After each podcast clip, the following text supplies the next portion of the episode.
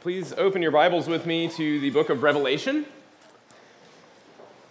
Continuing our study in Revelation this morning, studying chapter 6 together. And if you're using the few Bibles that are in front of you, you can find it on page 1031, uh, Revelation chapter 6. Now, Revelation 6 begins a new section in this book, a, a section uh, that moves us into a series of overlapping and repeating, recapitulating cycles of judgment that all lead up to the final return of Christ. This is a highly symbolic text that we're going to see this morning, but it's also highly pastoral because the goal of this text is to lead us, to help us to stand firm in Christ until he comes again. So it enables us to be faithful as we wait. And that's the point, that's the purpose. And it's helpful to know that up front when we're coming into a text uh, that's as, as symbolic as this one. Now, I, I think it's always important for us to pray before any text. We always need to ask the Spirit's help when we approach the reading and preaching of the word, but uh, I feel it, especially this morning, that need. So let's pray together before we hear the word read and then preached. Lord God, as we come to you now, we trust the song that we've sung and the prayers that we've prayed and the scriptures that we've already heard. And so, within knowing that you desire good fruit from our lives, that you desire steadfastness and wholehearted commitment, we ask that you would bless your word. Bless your word that it would indeed prove rich in fruits that you love. Speak to us now through your Holy Spirit. Illuminate your word to us so that we may hear your voice. And through Christ, enable us to see your face. Give us the strength to be steadfast and teach us your will. Through this passage, we pray. In the name of Jesus Christ, amen. Revelation chapter 6. Now I watched when the Lamb opened one of the, one of the seven seals, and I heard one of the four living creatures say with a voice like thunder, Come! And I looked, and behold, a white horse, and its rider had a bow, and a crown was given to him, and he came out conquering and to conquer. When he opened the second seal, I heard the second living creature say, Come! And out came another horse, bright red. Its rider was permitted to take peace from the earth, so that people should slay one another. And he was given a great sword. When he opened the third seal, I heard the third living creature say, Come! And I looked, and behold, a black horse, and its rider had a pair of scales in his hand. And I heard what seemed to be a voice in the midst of the four living creatures saying, A quart of wheat for a denarius, and three quarts of barley for a denarius, and do not harm the oil and wine. When he opened the fourth seal, I heard the voice of the fourth living creature say, Come. And I looked, and behold, a pale horse. And its rider's name was Death and Hades followed him. And they were given authority over a fourth of the earth to kill with sword and with famine and with pestilence and by wild beasts of the earth. When he opened the fifth seal, I saw under the altar the souls of those who had been slain for the word of God and for the witness they had borne. They cried out with a loud voice, O sovereign Lord, holy and true how long before you will judge and avenge our blood on those who dwell on the earth? Then they were each given a white robe and told to rest a little longer until the number of their fellow servants and their brothers should be complete, who were to be killed as they themselves had been. When he opened the sixth seal, I looked, and behold, there was a great earthquake, and the sun became black as sackcloth the full moon became like blood, and the stars of the sky fell to the earth as the fig tree sheds its winter fruit when shaken by a gale.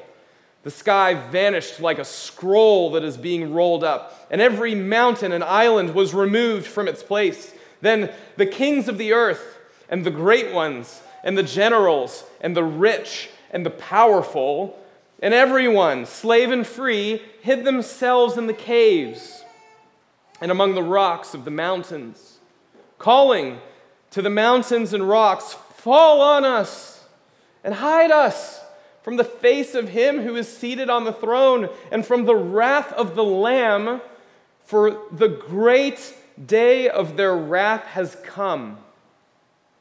And who can stand? Brothers and sisters, this is the word of the Lord. Thanks be to God. Uh, so I, I think this is the point in Revelation that makes us stop and say, What? I mean, we can get on board with kind of a sensory overload vision of heaven uh, because uh, heaven is this kind of glorious supernatural place. We can anticipate that, but this, what, what am I supposed to get out of this? Uh, you might be wondering. Uh, well, the good thing to remember is that Revelation helps us interpret itself. Revelation gives us the keys to be able to understand itself.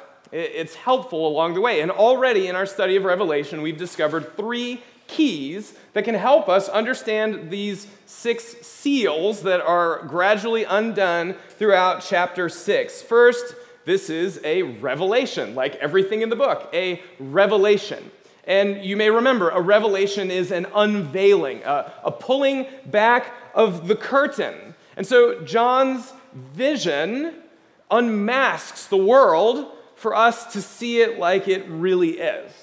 And in order to help us kind of make the decision for Christ rather than following the powers of the world, John's vision uses extremely drastic and stark, kind of oversized images, again, to push us towards commitment to Christ. That's the first key. It's, it's a revelation. Second, this revelation is meant for the entire church.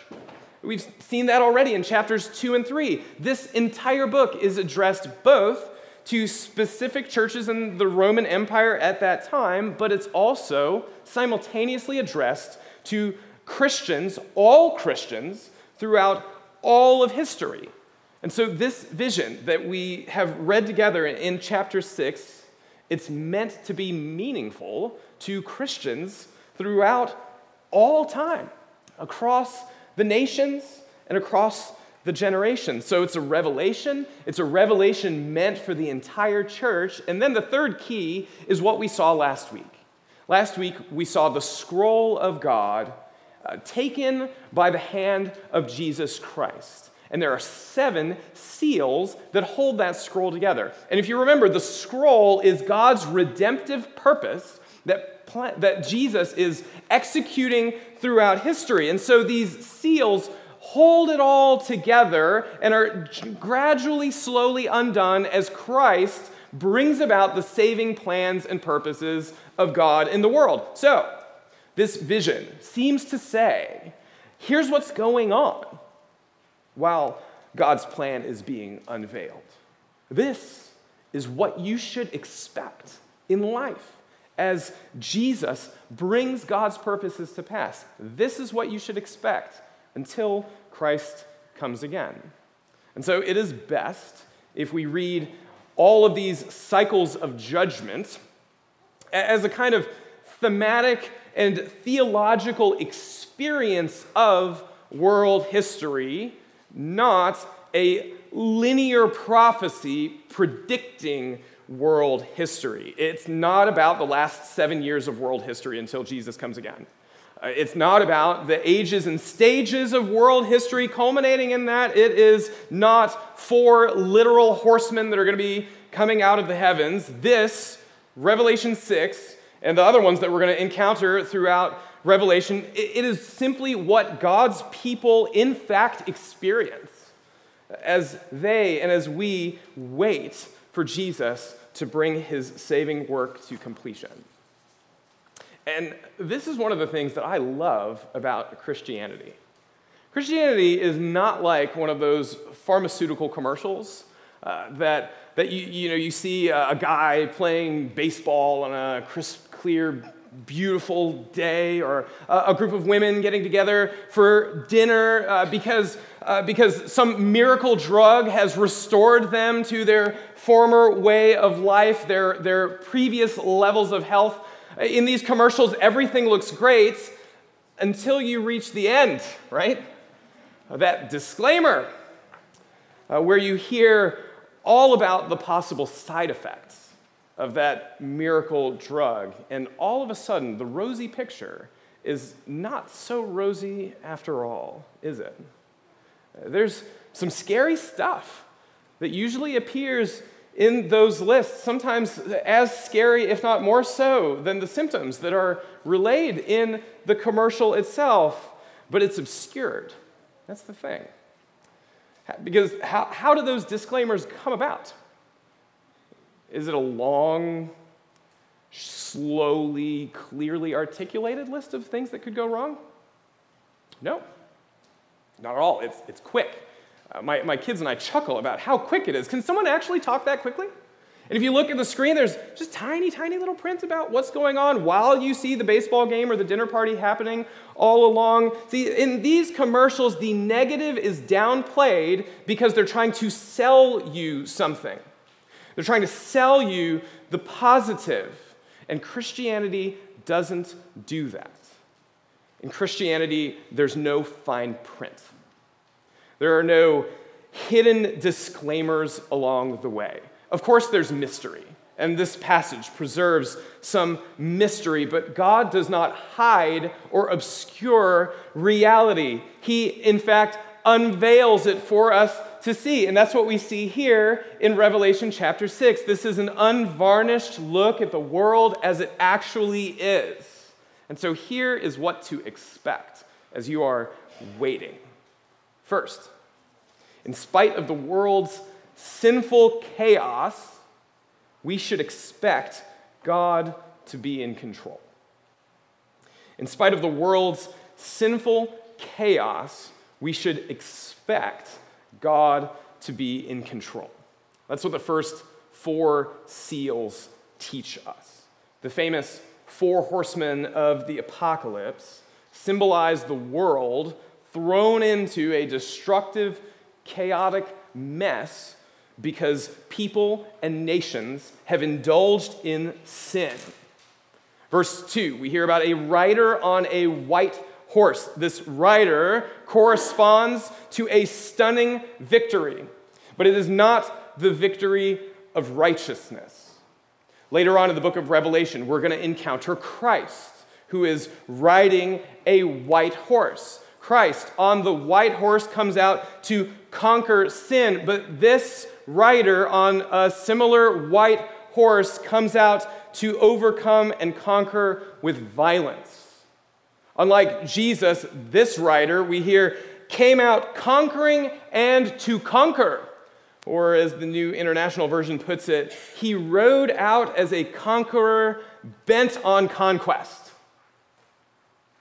Which is, I think, a subtle warning for Christians uh, to be aware of the powers that we celebrate because as 2 corinthians 11:14 tells us even satan disguises himself as an angel of light. And so we need to be cautious when we think about this rider on a white horse. He wears a crown. A Roman crown of victory, the Roman laurel wreath, showing that he is capable of winning, but hauntingly, for Roman citizens at the time, he's carrying a bow. Because the Romans didn't fight with bows, they fought with swords. The enemy tribes around them fought with bows. And so this rider represents the devastation of national warfare as nation invades nation to conquer and to overcome. That alone is a nightmare. But then we hear of verses 3 and 4 a rider on a red horse, corresponding to bloodshed. he is given a sword, permitted to take peace away from the world so that people could slay one another. That word slay conveys violence. It's like a, a slaughter. It's the same word used throughout chapter 5 to describe Christ as the lamb who was slain. And we know his slaying was horrific because it was through crucifixion. And so this second rider symbolizes humanity's brutality against each other, both in civil war, as groups of people slaughter their neighbors, and then more generally, the human tendency uh, to harm one another. Then verses 5 and 6, a rider on a black horse, corresponding to the fear and dread of scarcity. This rider brings famine. The scales that he holds represent the marketplace where food was weighed out, and the accompanying words are terrifying. A quart of wheat for a denarius, three quarts of barley for a denarius.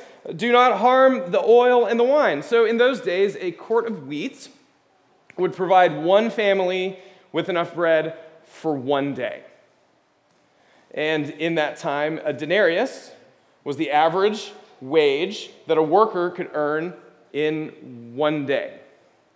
And so, in this terrible famine, one day's wage will only buy you one day's worth of food.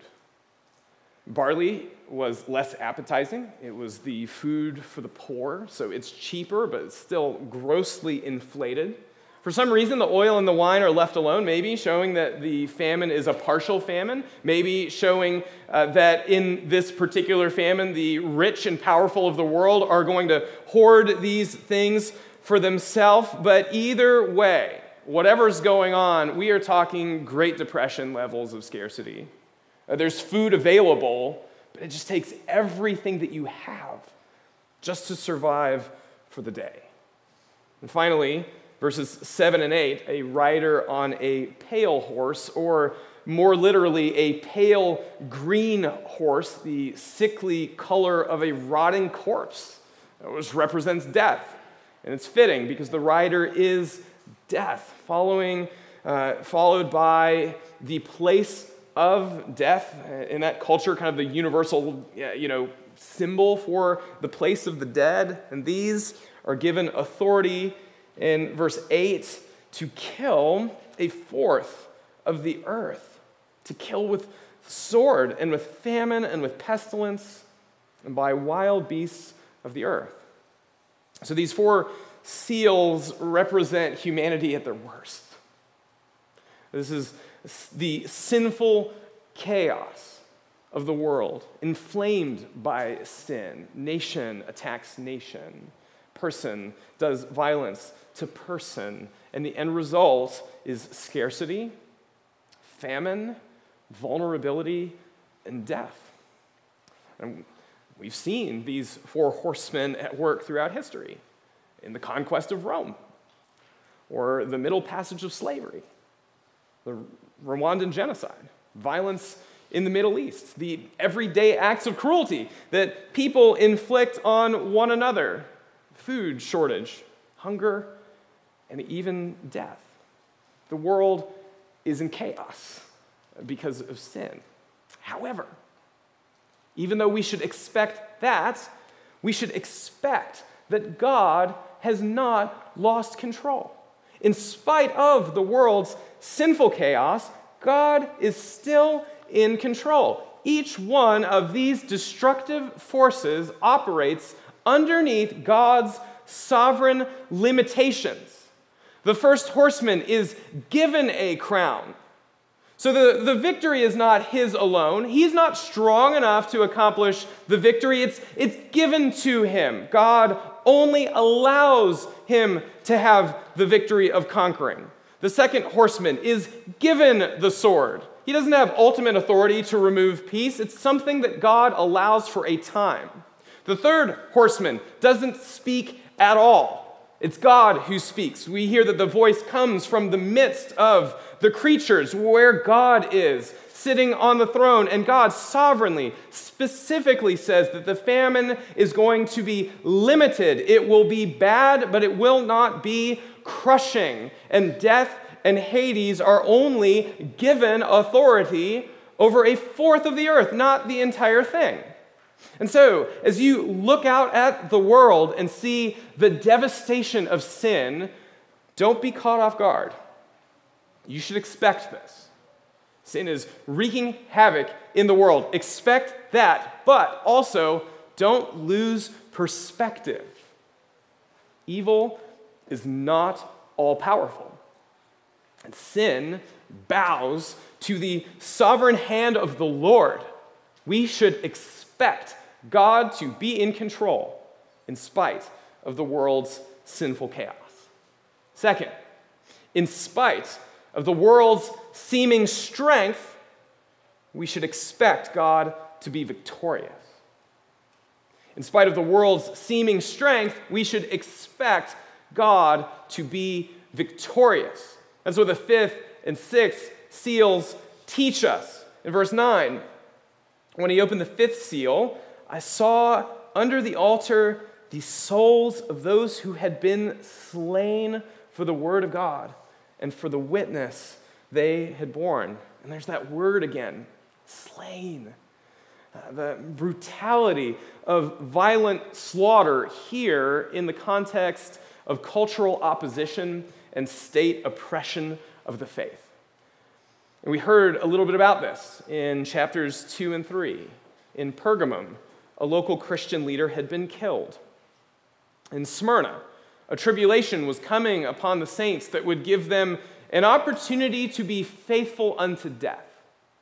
And then in the other cities, specifically Laodicea, Thyatira, Sardis, Christians were regularly confronted by a strong culture that tempted them to capitulate and to conform their way of life to the pressures of the culture around them because, again, that culture was strong enough to inflict upon them pain, joblessness, loss of social standing, loss of community, in addition to persecution. To these Christians, all of the Christians reading the book of Revelation for the very first time, Roman culture seemed overwhelmingly strong. And if we're honest, we see that throughout history. There are so many times in church history where the world seems exceedingly strong and Christianity exceedingly weak. Here's an example.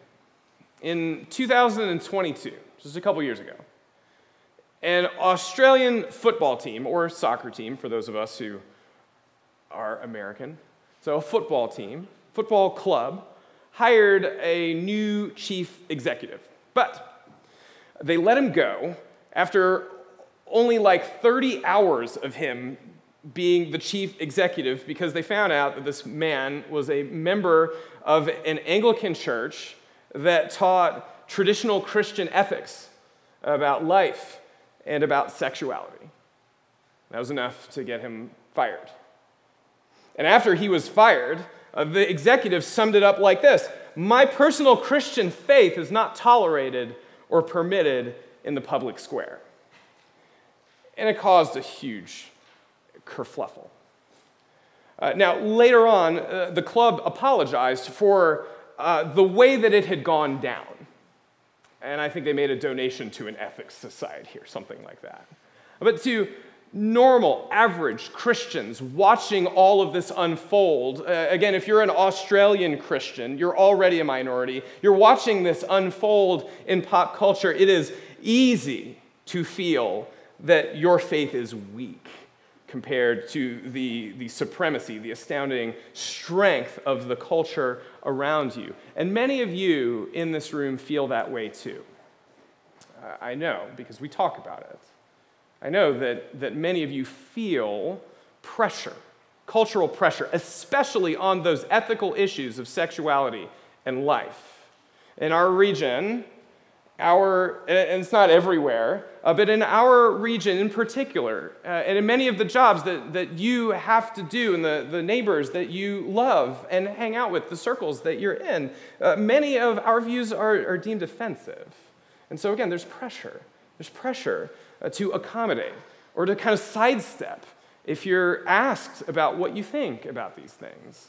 And so, so that we, if we sidestep, the hope is that we can avoid the social consequences of disagreement.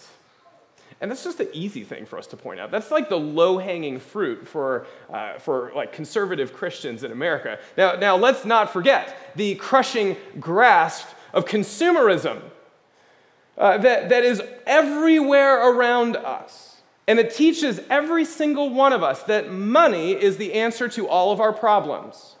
And that job number one in life is maxing out your retirement account and your bank account, regardless of what the Bible says about community and generosity. That is a very hard stream to swim against, isn't it? Where everywhere we go, we're taught that buying things can make you happy. Do you want an identity? Buy it. You want to change your identity? Buy something else. Just buy a new t shirt, and that'll, that'll take care of you. That will give you what you want. Again, incredibly hard to swim against that tide. The world seems so strong. But the message of Revelation is that appearances are deceiving. The world seems strong, but God is victorious. Yes, the Roman Empire seemed like this unsaleable enemy. They couldn't do anything about us. Look at how easily the Romans were able to wipe out those weak, insignificant Christians. But notice, where did those weak, insignificant Christians end up? They ended up underneath the altar of God, the place of refuge and safety and sacrifice. These weren't meaningless deaths of peasants that can just be thrown in a common grave. God saw their deaths as a meaningful sacrifice. It was precious to him. And so he brings them to the best place they could possibly go, the safest place they could possibly be, the very throne room of God. In the very presence of God, these martyrs are then clothed in white robes of victory, and they're invited to rest. Uh, meanwhile, here on earth, those who are not citizens of heaven, uh, those who are the dwellers of earth, they tremble. In the sixth seal, everything looks like it's falling apart. There are ominous signs in the heavens earthquakes, Mountains and islands are, are, are being shaken and moved from one place to the next, and everyone is terrified. Verse 15 the kings of the earth, and the great ones, and the generals, and the rich, and the powerful, and everyone, slave and free. Those are seven categories, and seven, that, that great number in Revelation, showing the comprehensive number of unsaved humanity all of them hid themselves in the caves and among the rocks of the mountains, calling to the mountains and the rocks, Fall on us and hide us from the face of him who is seated on the throne and from the wrath of the Lamb, for the great day of their wrath has come, and who can stand? What a turn of events. The people who appeared to be conquered are actually the conquerors and those who appeared to be strong are actually weak and vulnerable themselves. And if you paid attention to that list, of the seven categories, five of them specifically highlight those with earthly privilege, prestige, and strength. And so expect conflict, but expect victory. Because God is victorious and He will keep you safe. There's an excellent scene in Masters of the Universe that illustrates this. He Man, uh, the fantastic He Man, has slammed into a, a group of villagers, this incredibly vulnerable group of villagers who is surrounded by a horde of attacking monsters, and he shouts out, Get to a safe place. And they respond, There is no safe place. And that's when He Man grins, and the audience starts to get excited. Uh, and He Man says, The safest place is behind me.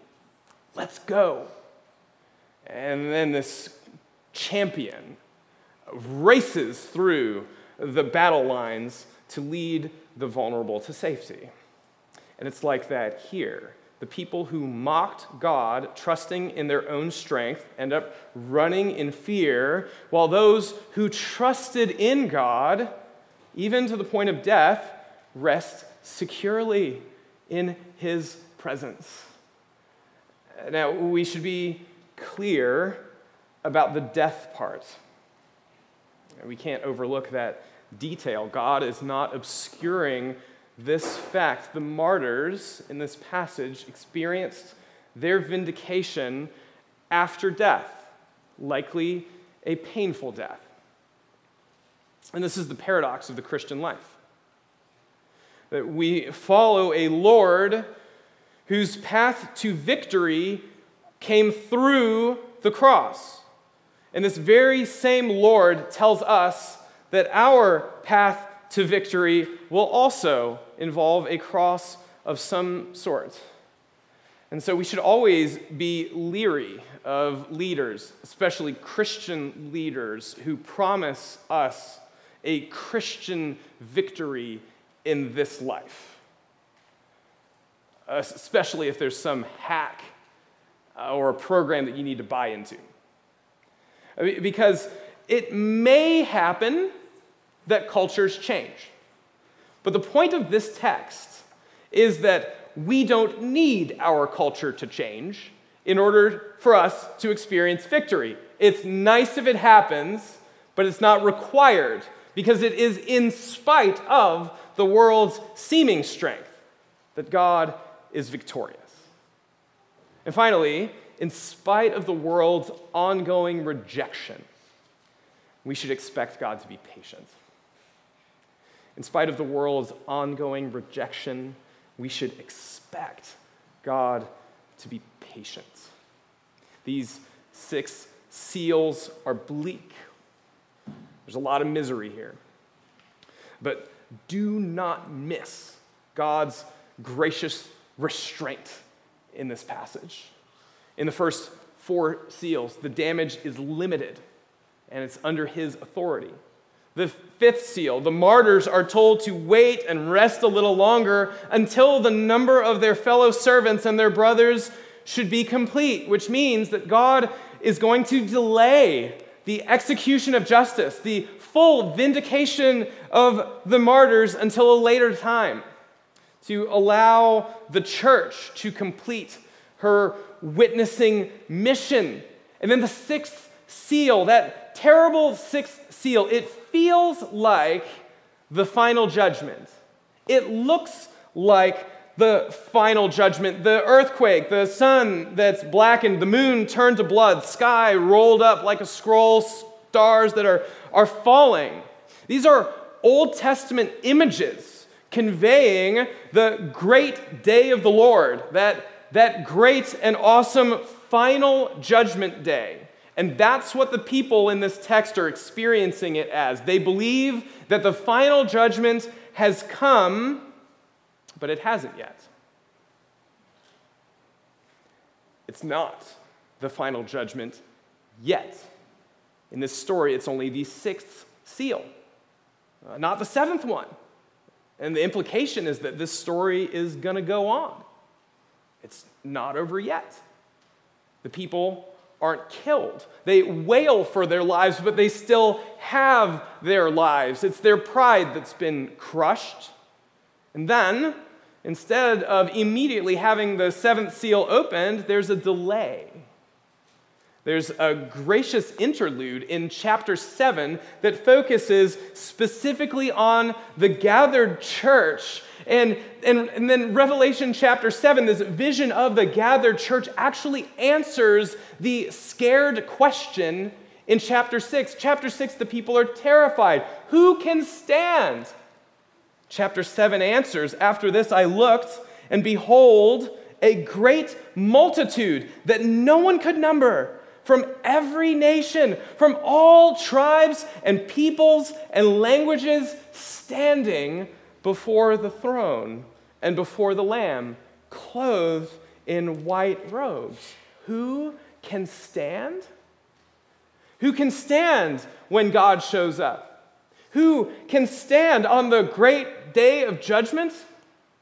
The saints can. The people who are clothed in Jesus' victory can. And so the drama of this passage points us to a profound gospel truth God is patient. And the judgments that come on this world are meant to induce salvation, pushing people to trust in God. He is patient in spite of the world's ongoing unbelief. He wants more and more people to be gathered in until that countless number is filled up. And so, this is what we can expect as we wait for Christ. In spite of the world's sinful chaos, God is in control. In spite of the world's seeming strength, God is victorious. And in spite of the world's ongoing unbelief, God is patient. And so, what should we do with this message? Well, it kind of depends on where you are with the Lord. If you are not a Christian, then Revelation 6 is an invitation to you. God is being patient with you. God is allowing time for you to repent and so you should consider every single day uh, that is not the final day of judgment, you can, should consider it a gift. And so use the time wisely. Seek the Lord. Turn from your sin. Trust in Christ. If you say that you're a Christian, but you're entrenched in sin and not repentant about it, or your conscience is deeply compromised, like many of the people in chapters 2 and 3, we already heard about them. Uh, if, if that's you, then this passage is a challenge. God wants you to pick a side. He doesn't want you to continue to, to sit on, on the fence. And the options are clear. There are only two kinds of people that you can identify with in this passage. You can only identify with the citizens of heaven who are safe or the citizens of the earth who tremble before the Lord in fear. It's, it's a very clear option. And hopefully, when I put it like that, it's a very clear choice. There's only one right move uh, for you, and that is to, to fully turn to Christ. And so, which one of them are you? Uh, which side, so to speak, more accurately categorizes your life right now? Uh, well, in the spirit of Revelation 6, let me just say it's time to make up your mind. And I hope that you commit to Christ. Recommit to Christ. Make your life in accord with the, the confession that you have claimed from your mouth. Turn from your sin. Trust anew in Christ Jesus. And if you are a Christian and you're seeking to be faithful to Him, uh, seeking to be faithful, not meaning perfect, because none of us are perfect, but you're, you're attempting to live your life in accord with your confession, then this passage is an encouragement. Because it, it is entirely telling you don't fear, don't be afraid. You can have confidence, you can have courage in the midst of a hard life. Don't be afraid. When natural disasters and wars rise up and we see them throughout the world, don't be afraid because God's in control. The sixth seal talks about the earth being shaken, mountains being moved, but God tells us in Isaiah 54, which we already heard this morning, for the mountains may depart and the hills be removed, but my steadfast love shall never depart from you, and my covenant of peace shall not be removed, says the Lord who has compassion on you. And so do not fear. Don't be frightened by the world's chaos. And don't be afraid if you are marginalized or rejected or ostracized for your Christian witness. The victory is yours. The white robe is yours. The crown is yours. And the place near the altar is yours. When you are faithful to Jesus in this life, then you get to be with the martyrs in death.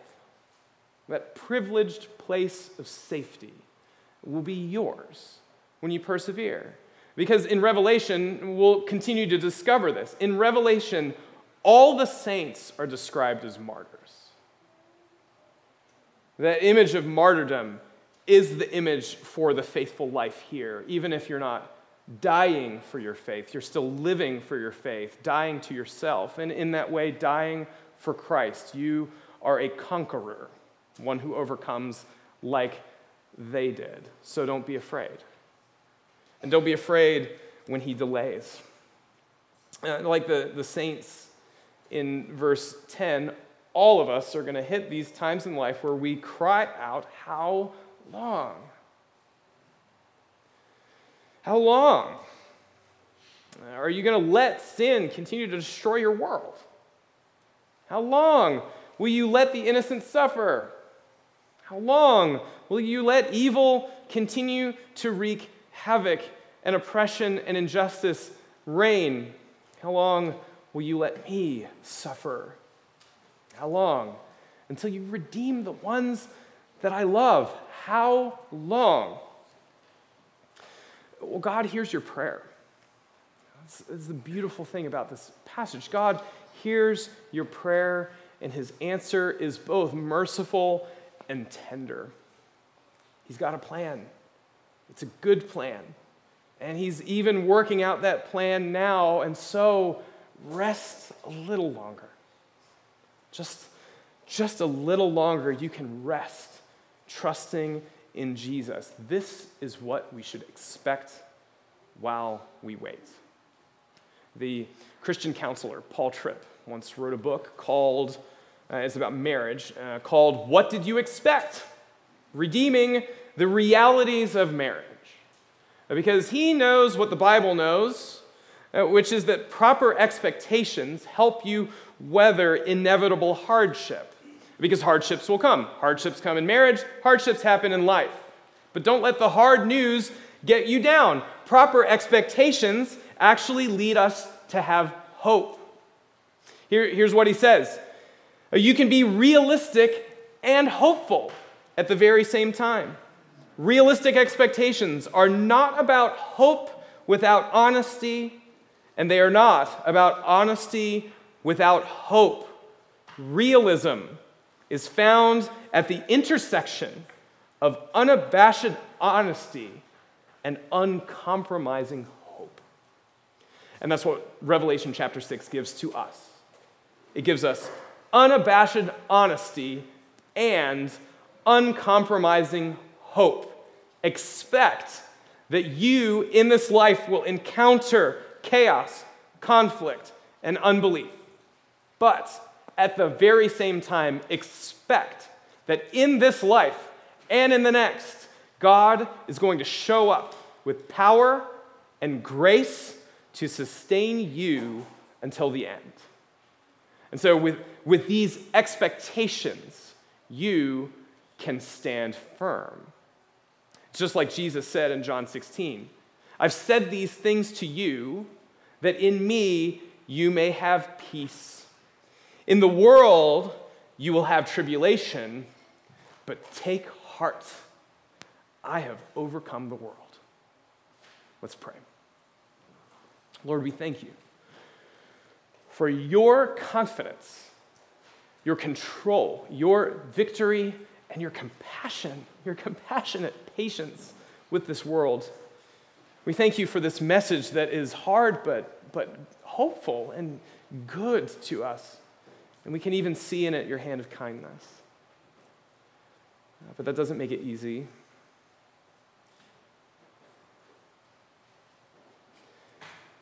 And so, Lord, we, we, we pray the only prayer that, that we know how to pray, which is just that how long? How long until you bring these things to pass, Lord? And we take your answer, we take it in faith. And so, as we move from your word uh, to the table, I pray that you would seal us in your perspective on the world so that when hardship comes up, we were taught to expect it. But we pray that you would be with us so that we would feel your hand because you taught us to expect that too. So be true to your promises, be true to your word, and save us to the uttermost, we pray. In the name of Jesus Christ. Amen.